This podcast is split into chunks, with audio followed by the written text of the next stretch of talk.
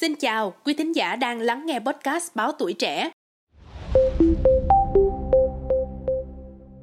Thưa quý vị, theo Trung tâm Dự báo Khí tượng Thủy văn Quốc gia, thì những ngày qua nắng nóng liên tục xảy ra trên cả nước, nhiệt độ cao nhất phổ biến lên đến 35 đến 39 độ C. Và vào những ngày nóng nực như thế này thì nước mía là thức uống giải khát vô cùng lý tưởng.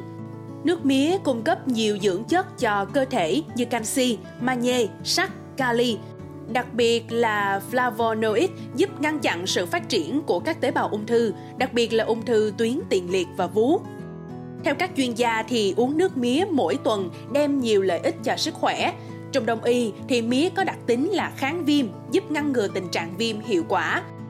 Nước mía còn có tác dụng trong việc giúp tăng cường năng lượng vì trong nước mía có hàm lượng đường tự nhiên cao, có thể cung cấp năng lượng trong thời gian ngắn, đặc biệt là khi làm việc chưa hết, uống nước mía còn hỗ trợ phục hồi thể chất sau ốm. Khi ốm thì cơ thể chúng ta bị hao hụt một lượng lớn protein.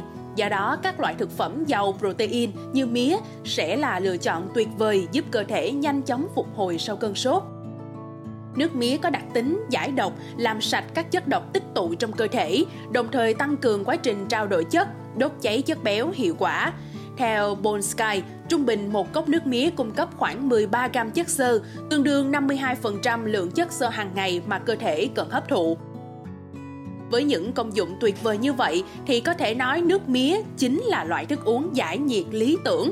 Thế nhưng Minh Anh có một số lưu ý, đó chính là nước mía tuy ngon, tuy bổ nhưng lại có 5 đối tượng không nên dùng nước mía. Đó là những đối tượng nào? Mời quý thính giả hãy cùng tìm hiểu với Minh Anh ngay bây giờ nha.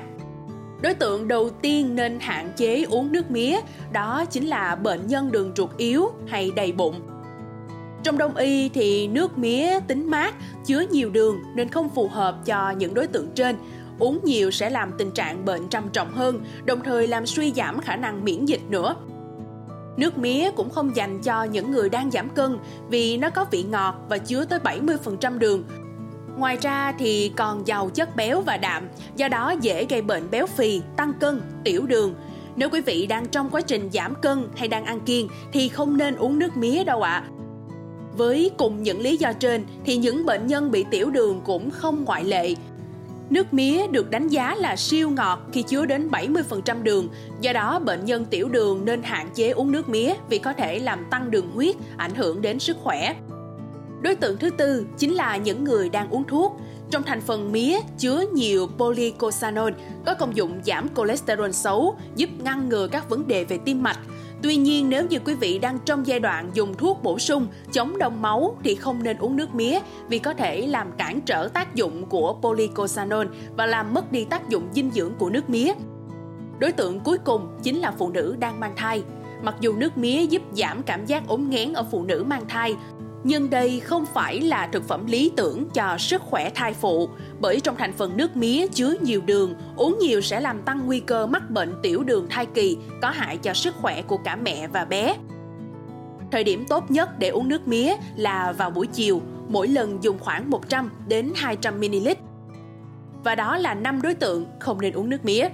Quý vị nhớ lưu ý để bảo vệ sức khỏe của mình cũng như là người thân của chúng ta Ngoài ra thì không phải chỉ những đối tượng trên mà người khỏe mạnh cũng không nên thường xuyên uống nước mía để tránh nguy cơ bị tăng cân, béo phì nha quý vị. Cảm ơn quý thính giả đã lắng nghe số podcast ngày hôm nay. Đừng quên theo dõi để tiếp tục đồng hành cùng với podcast Báo Tuổi Trẻ trong những tập phát sóng lần sau. Xin chào tạm biệt và hẹn gặp lại. thank you